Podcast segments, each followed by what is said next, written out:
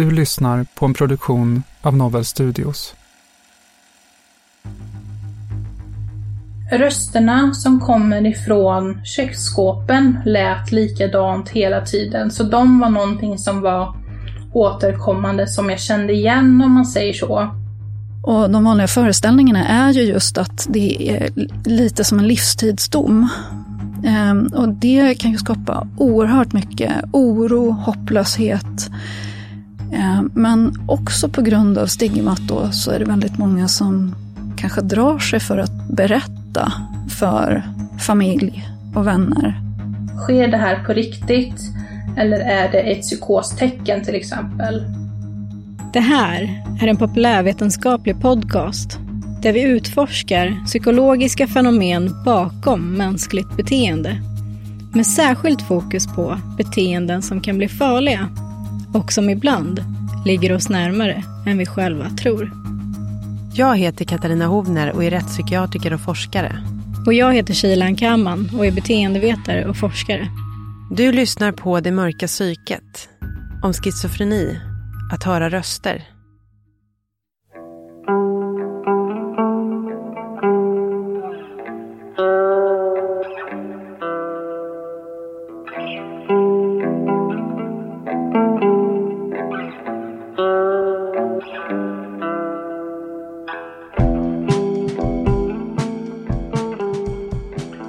Veckan så träffade vi Simon Cervenka och pratade om schizofreni.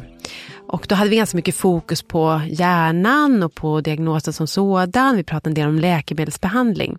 Men i slutet av förra avsnittet så konstaterade vi att även om läkemedelsbehandling är liksom en av grundstenarna i behandling av schizofreni så är det ju så ibland att det inte räcker hela vägen. Man kan behöva mera insatser.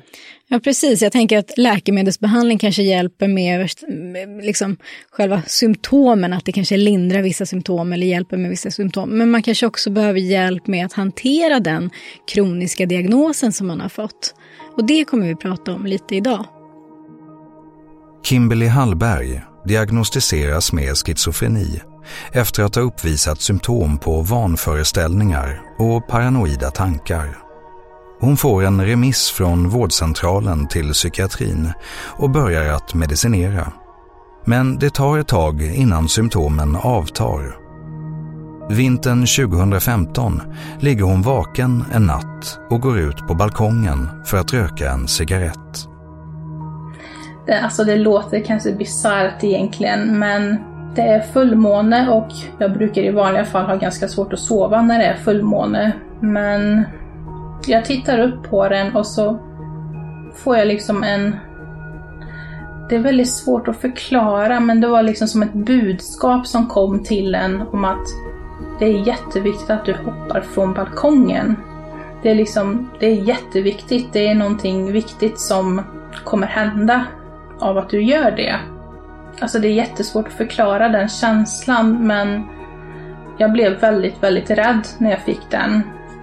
Och det slutade med att jag sprang in i stort sett och väckte min dåvarande sambo. Och berättade vad det var som hände. Han ville att vi skulle åka till psykakuten.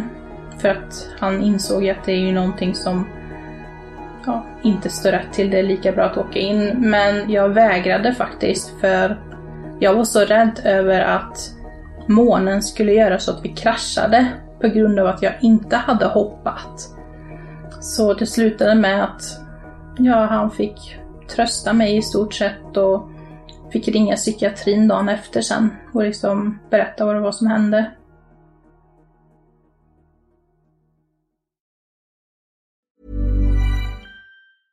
Selling a little or a lot? Shopify helps you do your thing however you cha-ching. Shopify is the global commerce platform that helps you sell at every stage of your business. From the launch your online shop stage to the first real life store stage, all the way to the did we just hit a million orders stage. Shopify is there to help you grow. Shopify helps you turn browsers into buyers with the internet's best converting checkout. 36% better on average compared to other leading commerce platforms because businesses that grow grow with Shopify. Get a $1 per month trial period at Shopify.com slash work. Shopify.com slash work. Quality sleep is essential. That's why the Sleep Number Smart Bed is designed for your ever evolving sleep needs. Need a bed that's firmer or softer on either side? Helps you sleep at a comfortable temperature? Sleep Number Smart Beds let you individualize your comfort so you sleep better together. JD Power ranks Sleep Number number 1 in customer satisfaction with mattresses purchased in-store. And now, save 50% on the Sleep Number limited edition Smart Bed for a limited time. For JD Power 2023 award information, visit jdpower.com/awards. Only at a Sleep Number store or sleepnumber.com.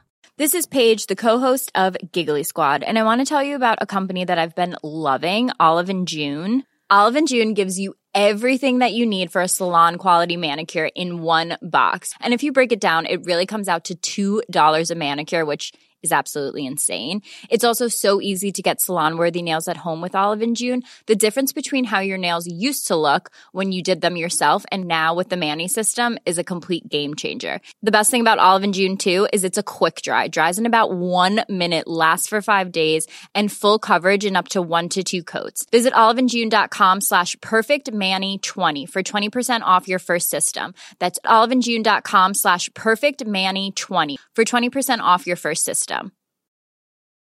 Hey, it's Ryan Reynolds, and I'm here with Keith, co star of my upcoming film, If, only in theaters, May 17th. Do you want to tell people the big news? All right, I'll do. Sign up now and you'll get unlimited for $15 a month and six months of Paramount Plus Essential Plan on us. Mintmobile.com slash switch. Upfront payment of $45 equivalent to $15 per month. Unlimited over 40 gigabytes per month. Face lower speeds. Videos at 480p. Active Mint customers by 531.24 get six months of Paramount Plus Essential Plan. Auto renews after six months. Offer ends May 31st, 2024. Separate Paramount Plus registration required. Terms and conditions apply if rated PG.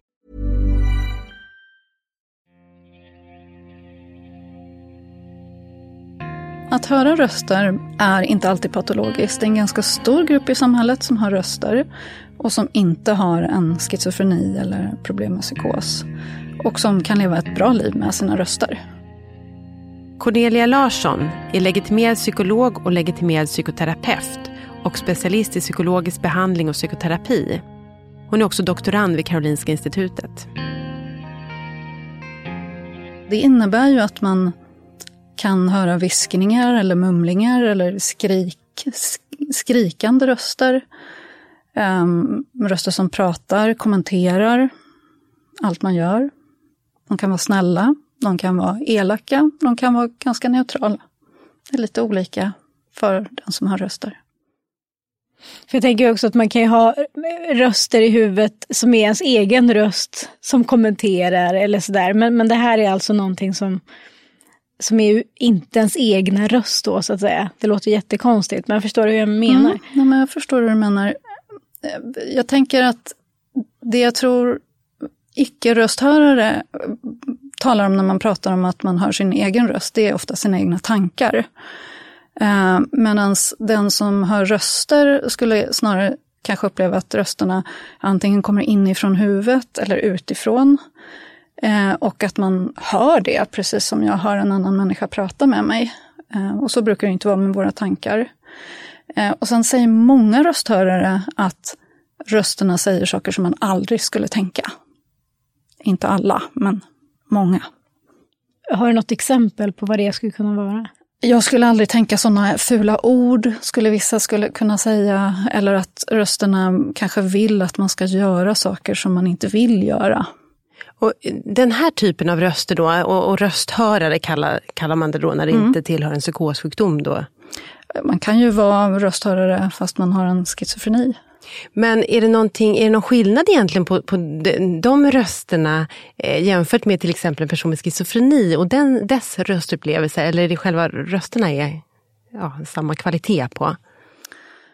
Jag tror att människor som um, inte har så stora problem med sina röster um, skulle kanske snarare ha en annan relation till rösten. Att den som eh, ofta har problem med sina röster, då är rösterna ofta negativa och sen upplever man ofta att rösterna har kanske makt över en. Att eh, de kanske hotar en att man ska göra på ett visst sätt och sådär. Och då blir det en helt annan grej än när man tror att det är mina egna tankar jag hör eller det är min gamla snälla mormor jag hör eller sådär. men som jag tänker att det är djävulen som har jättemycket makt över mig, då blir det ju väldigt obehagligt när djävulen då säger att man, ska, man måste göra sig eller så, till exempel. Och det är faktiskt också viktigt för den som har, eller som lever med schizofreni, att få veta att, att höra röster kan vara ett helvete, men det behöver inte vara det. Och jag kan lära mig att hantera de här rösterna så att det inte behöver vara ett helvete. Ja precis, för då närmar vi oss lite det vi skulle också fokusera ja. på idag. Och det är nämligen, vi har pratat om schizofreni nu eh, i det här avsnittet också. Och då vet vi att till exempel en grundbehandling i schizofreni är läkemedel, antipsykotiska mm. läkemedel. Men sen är det ju så att läkemedel funkar inte alltid fullt ut. Mm. Och, då, eh, och ibland behöver man något tillägg också. Mm. Och där kommer vi in då på psykologiska behandlingar. Mm. Hur ser det ut då vid schizofreni? För det handlar ju väl just om att lära sig kanske förhålla sig till till exempel rösterna. Ja men precis. Och det kan vara att man lär sig att hantera sina röster eller det kan vara att man lär sig hantera sina föreställningar eller antaganden om verkligheten som blir hindrande. Och till exempel då vad gäller rösthörning så kan det vara så att man börjar med att kartlägga i vilka situationer kommer rösterna, hur många är de, är det man eller kvinna, ungefär vad säger de för, för teman. Så där så man får lite distans till rösterna och kan börja se dem från ett lite utifrån perspektiv.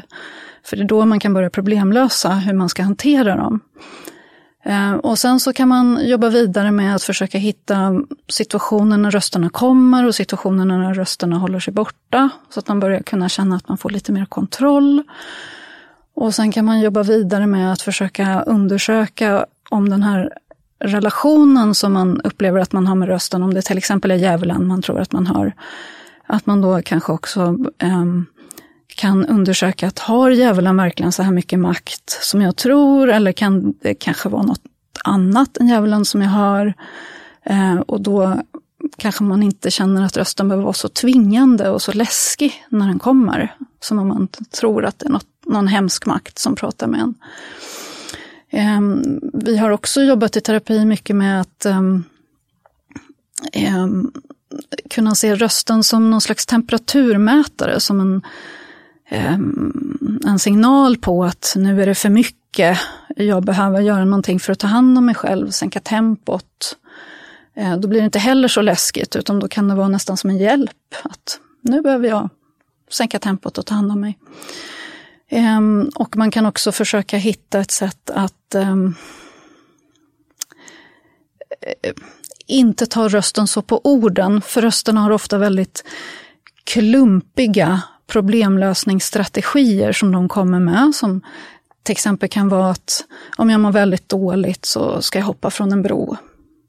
Ja, då behöver jag inte må så dåligt om jag hoppar från bron. Men det blir väldigt klumpigt, mindre effektivt problemlösningsstrategi. Och kan man då se att intentionen är att jag ska må bättre, då kan man börja hitta andra sätt att må bättre än, och då blir rösten inte heller så hotfull för att då har den ändå pekat i en riktning som kan vara hjälpsam.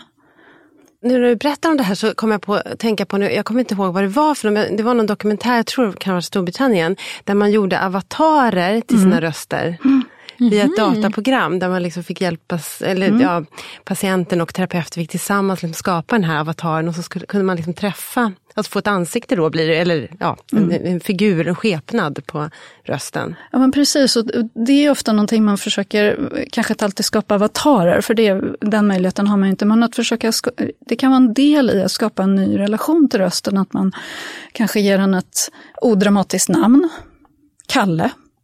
Eh, och eh, att man eh, kanske får rita den och kanske försöka ändra relationen lite då genom att ge den ett odramatiskt namn eller rita den med en konstig hatt eller någonting sånt där som gör att den, den blir inte riktigt så hotfull som den var innan. Kimberly hör röster, bland annat från sina köksskåp. Hon hör också vad hon beskriver som sprakande från en radio. Rösterna, de låter precis som ett vanligt ljud kan man säga. Alltså det kommer utifrån. Det, det är liksom inte rösten som du tänker med om man säger så. Så det låter ju för mig som att när de här rösterna från köksskåpen till exempel, det låter verkligen som att det är någonting som är i köksskåpen som pratar till mig liksom. Eh, det låter, alltså det låter nästan som när man pratar med någon annan. Det är så pass verkligt. Eh, ibland så kan de vara lite dovare eller lite svårare att höra. Men det kommer alltid utifrån. Rösterna som kommer ifrån köksskåpen lät likadant hela tiden, så de var någonting som var återkommande som jag kände igen om man säger så. Men de andra rösthallucinationerna som jag har haft har inte varit så pass eh, distinkta att jag ska kunna placera dem och känna igen dem som samma hallucination om man säger så. Finns det någonting alltså, terapeutiskt sett som är särskilt utmanande?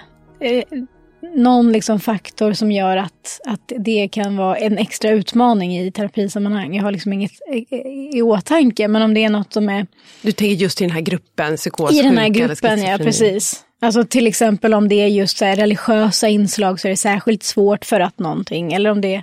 Ja, nej, men en sak som, som jag tror att man kan tänka på i alla fall som terapeut är ju att de eh, ens patient kommer med en, en föreställning om att den här rösten eller en föreställning om sig själv som är väldigt fantastisk. Ehm, att man själv är Gud eller att man är en fantastisk känd människa som har gjort någon fantastisk upptäckt eller skapat någon fantastisk sång eller vad vet jag så kan det bli en enorm besvikelse att upptäcka att det inte är på det här sättet. Och det är ju en utmaning i att hantera det och bygga upp ett självförtroende hos den här personen så att man kan hantera att det här fantastiska var faktiskt bara något jag fick för mig. För det är ju, det kan man ju föreställa sig, det blir en fruktansvärt magplask. Ja, verkligen. Jag ja. tänker att det, ja, det kan inte vara lätt. Nej. Och då kanske man inte ens vill. Nej. Alla, alla tänker jag kanske inte ens vill bli medvetna eller liksom, så att säga, kliva ner från den Nej, piedestalen. Precis. Men, men och annars då, vad, vad, är det man... Det här, nu pratar vi om det här att förhålla sig till just rösthallucinationer. Mm. Och är det lite på samma sätt när det gäller exempel vanföreställningar, att man liksom har uppfattat att världen ser ut liksom på ett annat sätt? Då? Att grannarna är efter mig eller ja, vad det nu kan vara för någonting. Mm. Och där jobbar man ju då en hel del med att en del personer kan ju vilja undersöka det där. Är det verkligen så här? För det finns kanske en osäkerhet. Är de ute efter mig och är de ute efter mig i alla de situationer som jag tror? Um, men det kan också handla om att lära sig att hantera det där. Att även om mina grannar är ute efter mig, hur ska jag kunna komma ut och gå och träna, träffa kompisar, komma iväg till min, mitt jobb eller min aktivitet när jag känner mig så här förföljd av de här elaka människorna och att försöka hitta strategier. Eh, någonting som jag tycker har varit hjälpsamt för många är ett fokusskifte. Att eh, när man börjar känna sig förföljd till exempel så är det väldigt lätt att man börjar fokusera på alla, alla tecken på att de här förföljarna finns överallt och kanske skicka budskap till en och sådär. Och de har skiftat fokus från mer vanliga positiva saker som man brukade fokusera på. Hur, att det är vår eller att det är vackert ute eller någon har en snygg eh, mm, klänning eller någonting sånt där som man brukade fokusera på. Och då, om man kan försöka hjälpa eh, personer att flytta tillbaka fokus till det som man fokuserade på tidigare, eh, så ser man åtminstone, man behöver inte underlätta att se en massa tecken på de här förföljarna. Eh, utan då gör man ju till och med svårt för förföljarna att kommunicera eh, med en. Eh, och då blir det lättare att börja ta sig iväg på saker och ting. Det kan vara ett sätt. När du är upptagen av det vardagliga livet, då finns det liksom inte möjlighet riktigt för det där andra att tränga sig på lika mycket? Nej, precis. Det blir lite utspätt i alla fall. Eh, man behöver inte underlätta för dem som man känner att man är förföljd av genom att uppmärksamma alla tecken på dem. Och just det där hur man kan jobba med en person som har en helt annan uppfattning om, ja, eller till exempel vad, vad sjukdomen beror på, mm. eller att man ens är sjuk. För det är ju också någonting som det är inte så ovanligt vid schizofreni till exempel, att man faktiskt inte håller med om att, att man har schizofreni eller att det här handlar om, om en vantolkning av världen. Mm. Men då är det här också ett sätt att, så att säga, inte gå i clinch Liksom. Ja men precis, och det är faktiskt också ett tips för vad ska man säga, andra vårdkontakter eller anhöriga, närstående, att inte ge sig så mycket in i omöjliga diskussioner. Eh, om man till exempel har en närstående som känner sig förföljd eh, och det här är en ganska fast övertygelse så kommer man sannolikt inte så långt med att diskutera det, utan då är det bättre att diskutera att eh, personen kanske är jättestressad av den här förföljelsen och att det kan man bekräfta. att Jag förstår att du känner dig stressad om, om du ser så här på dina grannar. Eh, och hur kan vi, hur kan jag som din syster, mamma, pappa, bästa kompis hjälpa dig med den här stressen? Vad skulle vi kunna göra för att underlätta för dig? Eh, så att du mår lite bättre och kan komma igång med att göra de här sakerna som du inte gör för du är så stressad.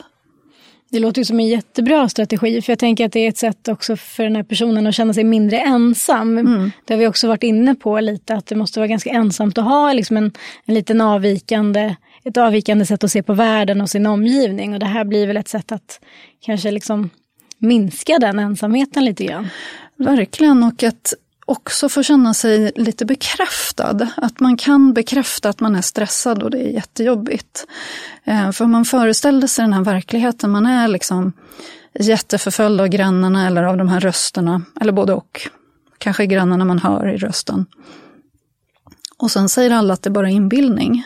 Det blir ju oerhört ensamt och man lider ju lika mycket av det här i alla fall.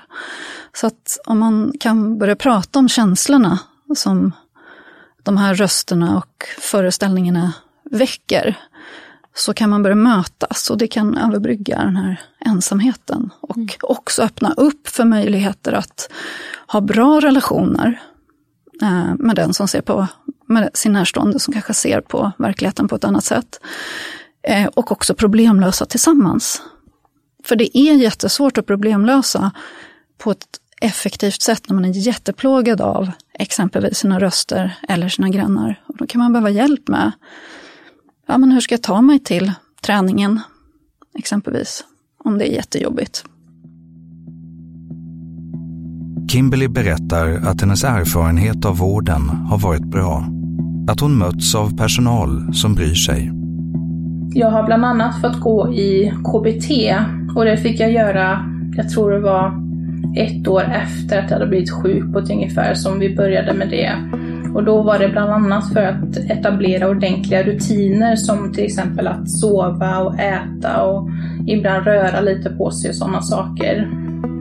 Eh, jag fick också lära mig att använda ett kritiskt tänkande till mina vanföreställningar och hallucinationer. Så jag kunde liksom lära mig lite att tänka efter att sker det här på Sker det här på riktigt? Eller är det ett psykostecken till exempel? Sen har jag ju liksom fått samtalsterapi och sådana saker också som har hjälpt väldigt mycket också för min del tycker jag. Jag har inte blivit erbjuden någon gruppterapi eller något sånt, men det har jag inte heller varit riktigt intresserad av. Men överlag så är min erfarenhet av vården ganska bra. Jag tycker de har gjort ett bra jobb.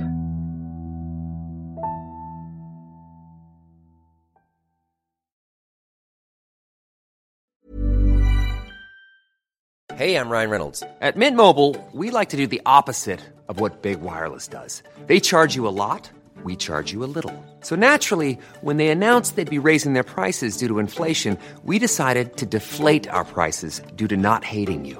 That's right. We're cutting the price of Mint Unlimited from $30 a month to just $15 a month. Give it a try at mintmobile.com slash switch. $45 upfront for three months plus taxes and fees. Promo for new customers for limited time. Unlimited more than 40 gigabytes per month. Slows. Full terms at mintmobile.com. This is Paige, the co-host of Giggly Squad, and I want to tell you about a company that I've been loving, Olive and June. Olive and June gives you everything that you need for a salon quality manicure in one box. And if you break it down, it really comes out to $2 a manicure, which is absolutely insane. It's also so easy to get salon worthy nails at home with Olive and June. The difference between how your nails used to look when you did them yourself and now with the Manny system is a complete game changer. The best thing about Olive and June too is it's a quick dry, dries in about one minute, lasts for five days, and full coverage in up to one to two coats. Visit oliveandjune.com slash perfectmanny20 for 20% off your first system. That's oliveandjune.com slash perfectmanny20 for 20% off your first system. Hey, it's Ryan Reynolds, and I'm here with Keith, co star of my upcoming film, If, only in theaters, May 17th. Do you want to tell people the big news? All right, I'll do. Sign up now and you'll get unlimited for $15 a month in six months of Paramount Plus Essential Plan on us. Mintmobile.com slash switch. Upfront payment of $45 equivalent to $15 per month. Unlimited over 40 gigabytes per month. Face lower speeds. Videos at 480p. Active Mint customers by 531.24 get six months of Paramount Plus Essential Plan. Auto renews after six months. Offer ends May 31st, 2024. Separate Paramount Plus registration required. Terms and conditions apply if rated PG. I'm Sandra, and I'm just the professional your small business was looking for. But you didn't hire me because you didn't use LinkedIn jobs. LinkedIn has professionals you can't find anywhere else, including those who aren't actively looking for a new job but might be open to the perfect role, like me. In a given month, over 70% of LinkedIn users don't visit other leading job sites. So if you're not looking on LinkedIn, you'll miss out on great candidates like Sandra. Start hiring professionals like a professional. Post your free job on linkedin.com/people slash people today. Quality sleep is essential. That's why the Sleep Number Smart Bed is designed for your ever evolving sleep needs. Need a bed that's firmer or softer on either side? Helps you sleep at a comfortable temperature? Sleep Number Smart Beds let you individualize your comfort so you sleep better together. JD Power ranks Sleep Number number 1 in customer satisfaction with mattresses purchased in-store. And now, save 50% on the Sleep Number limited edition Smart Bed for a limited time. For JD Power 2023 award information, visit jdpower.com/awards. Only at a Sleep Number store or sleepnumber.com. Since 2013, Bombas has donated over 100 million socks, underwear, and t-shirts to those facing homelessness. If we counted those on air, this ad would last over 1,157 days. But if we counted the time it takes to make a donation possible, it would take just a few clicks. Because every time you make a purchase, Bombas donates an item to someone who needs it. Go to bombas.com slash ACAST and use code ACAST for 20% off your first purchase. That's bombas.com slash ACAST, code ACAST. De här behandlingarna, de här psykologiska behandlingarna, hur, hur länge pågår en sån behandling? Ja, men det tar tid. Um, och um, jag tror att det också beror på hur man, hur man jobbar. För att om man, man kan ju också i en psykologisk behandling bara jobba med sömnen eller med den um, personens mm, depression eller sådär. Och då kanske det är, i alla fall med sömnbehandling, kanske det är lite kortare behandlingar. Men ett halvår, ett år är inte ovanligt. Eh, och det beror också på hur många symptom man har, eh, eller hur många problem man har och hur man, man lider av dem.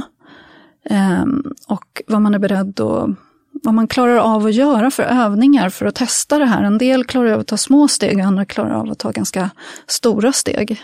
Det beror på hur rädd man är, ofta. Du, är det här någonting som eh, erbjuds det psykologisk behandling till alla som får en schizofrenidiagnos? Alltså, de flesta mottagningar har väl någon psykolog som skulle kunna erbjuda det här. Sen är det väl i verkligheten är det väl ofta så att det kanske finns en eller två psykologer på ganska många patienter. Eh, så det är inte alla som kommer fram till den här psykologen. Sen kanske man har en sjuksköterska eller en, en skötare eller sådär som man går hos som kanske också kan göra lite av det här då. Träna det här lite granna. Ehm, att, man, man behöver ju träna att hitta sätt att hantera de här föreställningarna och rösterna på för att bygga upp sitt liv. Så att det ser ut som man vill. Mm.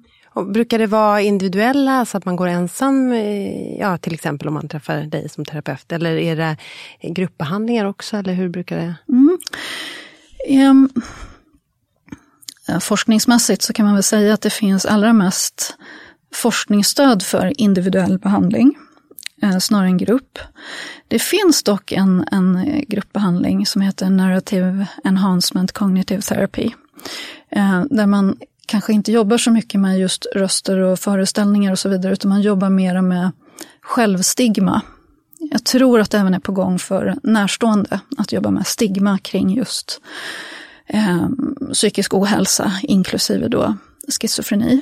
Eh, därför att stigma skapar väldigt stora problem och mycket ensamhet, både hos den som har schizofreni och hos närstående.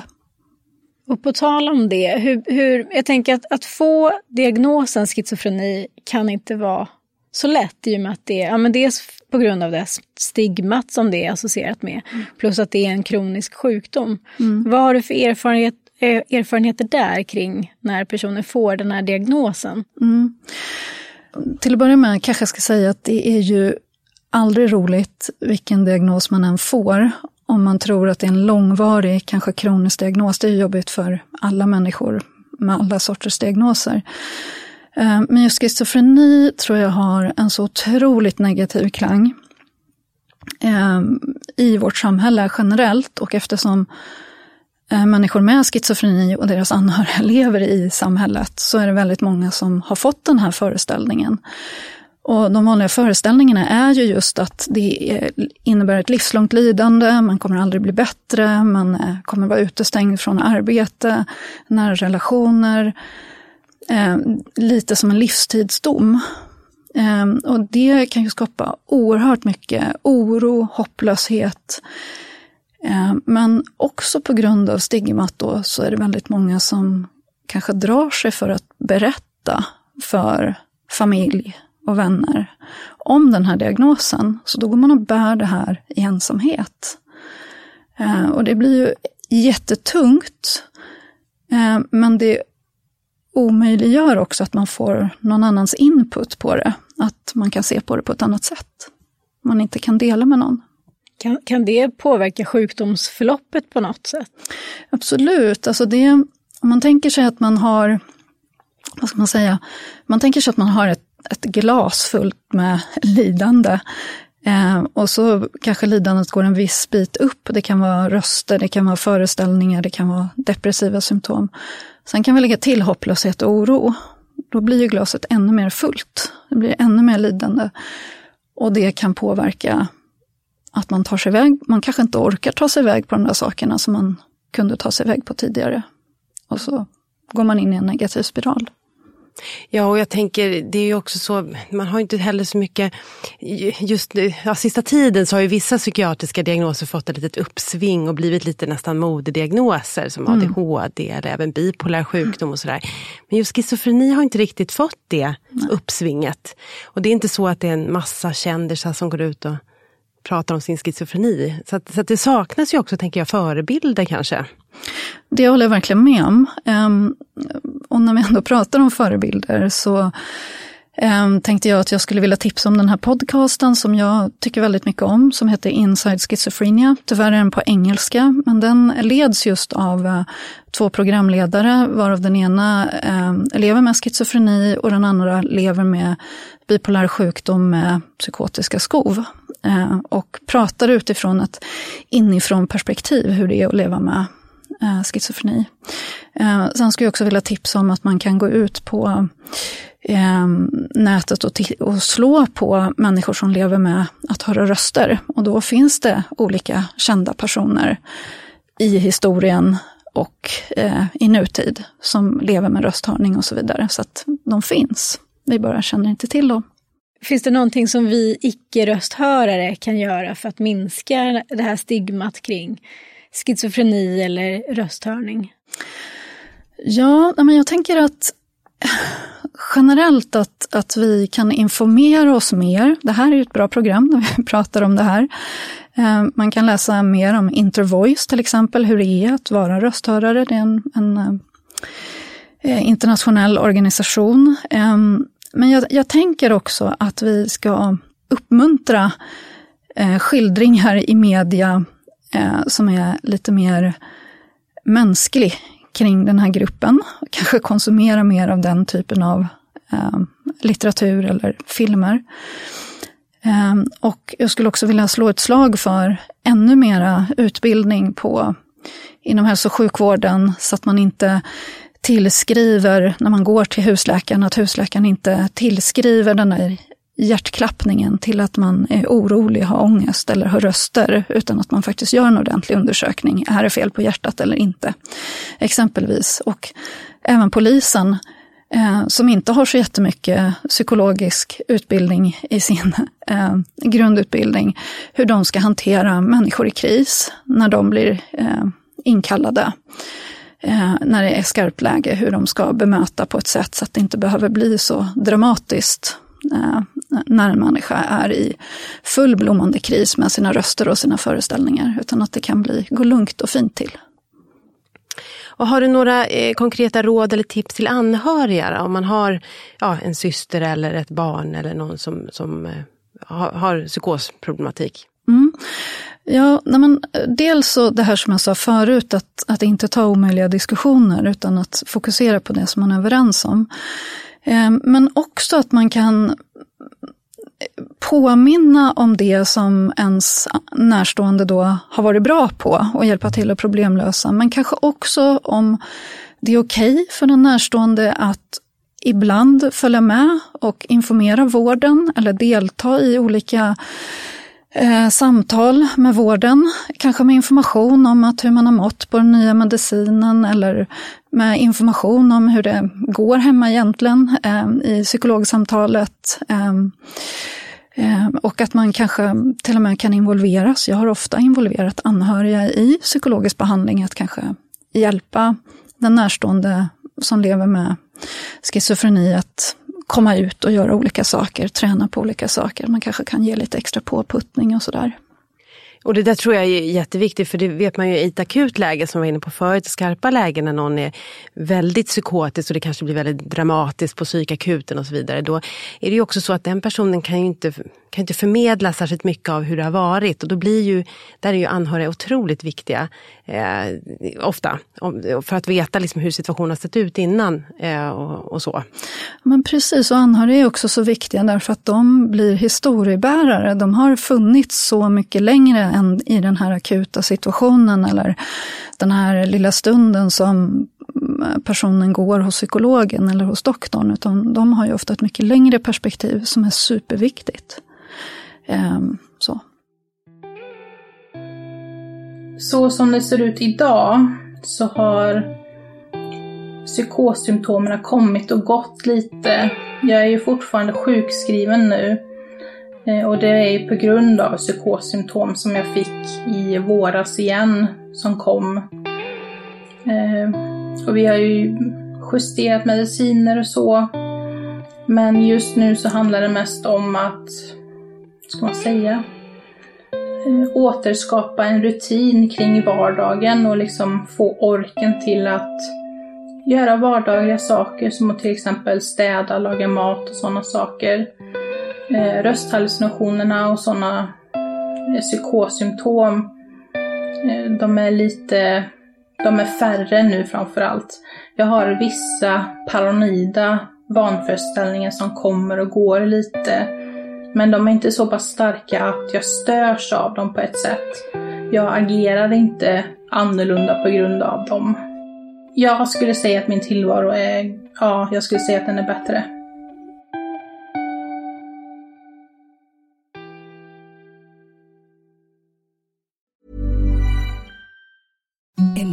Softest sheets you've ever felt. Now imagine them getting even softer over time. That's what you'll feel with Bowl and Branch's organic cotton sheets. In a recent customer survey, 96% replied that Bowl and Branch sheets get softer with every wash. Start getting your best night's sleep in these sheets that get softer and softer for years to come. Try their sheets with a 30-night guarantee. Plus, get 15% off your first order at bowlandbranch.com. Code BUTTERY. Exclusions apply. See site for details.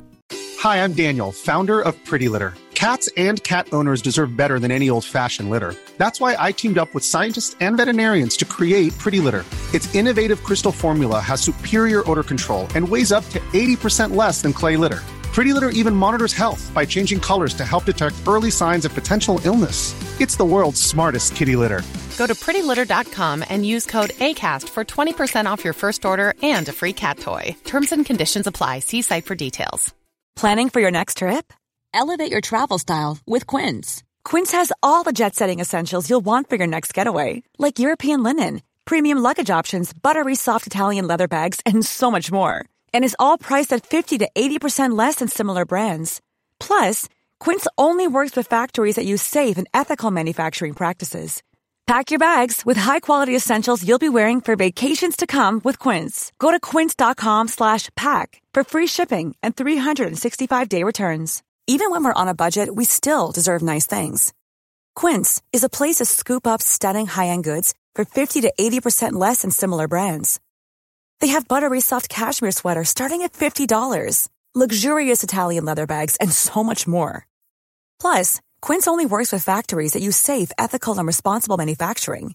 Get the high-end goods you'll love without the high price tag with Quince. Go to quince.com slash style for free shipping and 365-day returns. En sak som Cornelia nämnde i början av intervjun var ju det här med att det faktiskt finns en viss andel procent i befolkningen som hör röster utan att för den skull vara psykotiska eller lida av schizofreni. Eh, och eh, om man tittar på en stor metaanalys som är gjord från 2018, då kunde man se att sammanlagt är det ungefär 10 procent eh, i befolkningen som någon gång har röstupplevelser. Eh, men om man tittade och gick ner lite och tittade på olika ålderskategorier så var det betydligt vanligare bland barn och ungdomar jämfört med vuxna och äldre. Det tycker jag var lite spännande. Det jag funderar över är att barn har ju också en ganska vild fantasi och kanske ett annat sätt att liksom tänka och liksom uppfatta saker ibland. Jag undrar om det på något sätt kan spela in i, i det här? Ja, ja precis. Jo, för det tänker jag också att det kommer jag ihåg när jag eh, randade mig en gång på barn och ungdomspsykiatrin att just när man skulle utreda psykos eller den frågeställningen hos barn så det är ju lite svårare att bedöma därför att jag menar, det är ju inte så ovanligt att barn till exempel har en låtsaskompis som de pratar med, ser eller liksom, som är högst verklig för dem utan att det handlar om psykos utan det är mer liksom, ja, det är en fantasi så att det kan säkert ligga någonting i det. Ja, jätteintressant. Men sen får man ju tänka på att, att det finns ju också eh, barn och ungdomar som faktiskt då, där det här inte bara är sunt utan att det går över i någonting annat då. Eh, ibland kan man ju se sånt i populärkultur eh, också kring att ja, man, man skildrar liksom barn som, som upplever saker som kan bli väldigt obehagliga. Ja, jag, jag tänker just det här med eh, låtsaskompis som du sa, det är också ett eh, tacksamt eh, vad ska man säga, tacksam vinkel vid eh, skräckfilmer just. Men på tal om just eh, populärkultur och skildringar så vi var ju tidigare inne på att en ett tillstånd som verkligen är förenat med liksom missuppfattningar är just schizofreni och att det tenderar att skildras ganska felaktigt och missvisande. Just det här med att, att folk ofta tror att det är personer som har multipla personligheter och sådär. Eh, men jag tänker att det kan vara värt att lyfta fram ett gott exempel på en film som faktiskt eh, på ett väldigt trovärdigt och bra sätt skildrar eh, schizofreni och det är filmen A Beautiful Mind eh, från 2001 som, där Russell Crowe är hu huvudskådisen. Och det, och det som gör det extra intressant med just den här filmen är att den är biografisk och löst baserad på en person som heter John Nash eh, som var då matematiker och nobelpristagare som faktiskt led av schizofreni. Eh, och jag tänker att den får en extra kvalitetsstämpel i och med att båda våra experter har lyft fram just den här filmen som en väldigt bra skildring av schizofreni. Så att om ni inte har sett den eller inte kommer ihåg den så kan jag verkligen rekommendera att eh, titta på den igen. Jag kollade faktiskt på den igår. Den håller än, den är fortfarande väldigt bra. Um, och den fick mig faktiskt att reflektera över två saker när jag såg den här filmen. Dels så tänkte jag på hur viktigt det är eh, med ett skyddsnät och en kontext och att ha människor i sin omgivning och hur det faktiskt kan påverka sjukdomsförloppet. Om man har personer i sin omgivning som fångar upp, fångar upp den och märker att nu är det liksom, det står inte rätt till här. Och att ha det skyddsnätet kan ju vara oerhört viktigt liksom för Ja, men för vem som helst, men kanske liksom särskilt för den här gruppen tänker jag. Så det var ena eh, tanken och det andra är liksom lite på samma tema och det är just att det måste vara, eller måste vara, måste det inte, men det verkar vara ganska svårt som anhörig att eh, liksom stå vid sidan av och Ja, alltså framförallt så tänker jag att de anhöriga, och schizofreni är ju inte den enda sjukdomen som har, bär det med sig, men det är ju verkligen en sån sjukdom som drabbar ju även de anhöriga, att det blir ett ganska tungt lass. Och jag tror att många som lever med eh, schizofreni i familjen, att det, att det är lite som med demenssjukdomar, tänker att det kan bli väldigt mycket för de anhöriga.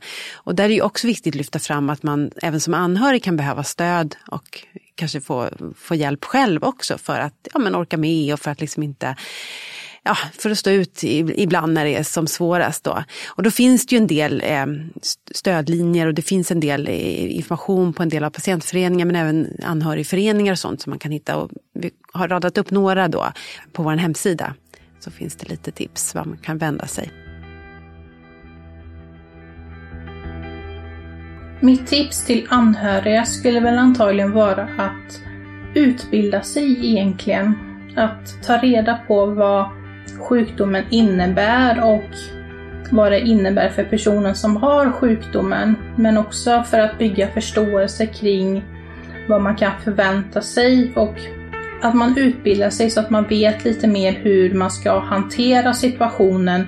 Men jag tror också det kan vara viktigt att bara vara där egentligen och våga lyssna och inte inte bli alltför rädd för personen, för det är någonting som jag märker med eh, personer som jag inte har mycket kontakt med. De vet väldigt sällan vad schizofreni faktiskt innebär och man märker ibland på dem att de, de har en väldigt negativ bild av schizofreni som är ja, delvis formad av media om man säger så, liksom, ja, sådana saker. Och de blir lite så avvaktande när man säger att man har en sån sjukdom. Så jag tror att bara kunskap om vad sjukdomen innebär kan ge en viss förståelse för personen. Framtiden hoppas jag kommer med mindre skov, att jag blir friskare, kanske får mer energi, jag skulle vilja plugga till exempel och det vore roligt att utbilda mig, kunna jobba inom någonting jag tycker om. Ja, och fortsatt friskhet kan man väl säga. Är det jag hoppas på just nu. Du har lyssnat på en produktion av Novel Studios. Särskilt tack till Cornelia Larsson och Kimberly Hallberg. Referenser och mer information om det här avsnittet finns på vår hemsida. Prenumerera på programmet i den app där du lyssnar så missar du inte när nästa avsnitt släpps. Tack för att du har lyssnat.